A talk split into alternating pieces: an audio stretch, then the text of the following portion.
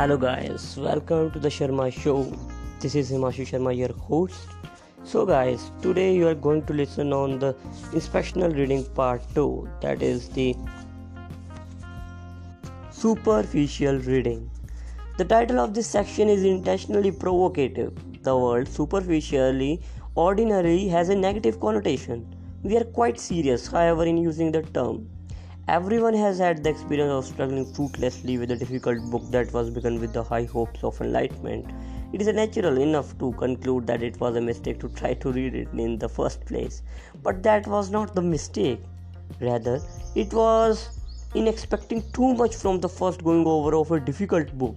Approached in the right way, no book intended for the general reader, no matter how difficult, need be a cause for despair. What is the right approach? The answer lies in an important and helpful rule of reading that is generally overlooked.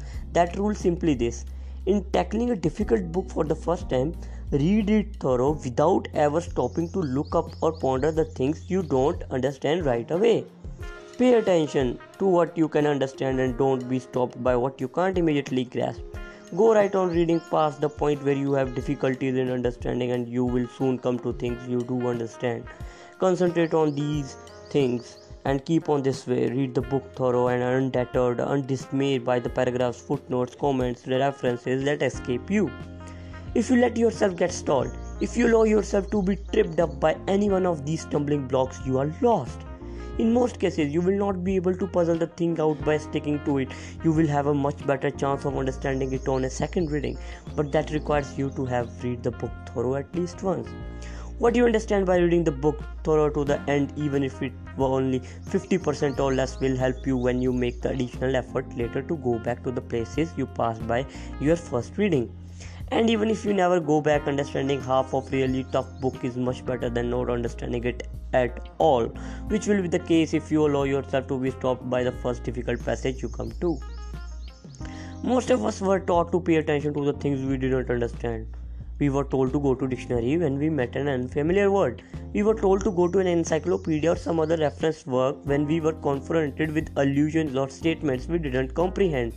We were told to consult footnotes, scholarly commentaries, or other secondary sources to get help. But when these things are done prematurely, they only impede our reading instead of helping it. The tremendous pleasure that can come from reading Shakespeare, for instance, was spoiled for generations of high school students who were forced to go through Julius Caesar, As You Like It, or Hamlet, scene by scene, looking up all the strange words in a glossary and studying all the scholarly footnotes. As a result, they never really read a Shakespearean play. By the time they reach the end, they have forgotten the beginning, lost sight of whole. Instead of being forced to take this pedantic approach, they should have been encouraged to read the play at one sitting and discuss what they get out of that first quick reading. Only then would they have been ready to study the play carefully and closely because then they would have understood enough of it to learn more. The rule applies with equal force to expository works. Here, indeed, the best proof of the soundness of the rule give a book a for superficial reading is what happens when you don't know follow it. Take a basic work in economics, for example, such as Adam Smith's classic The Wealth of Nations. We choose this book as an example because it is a more than a textbook or a work specialist in the field. It is a book for general reader.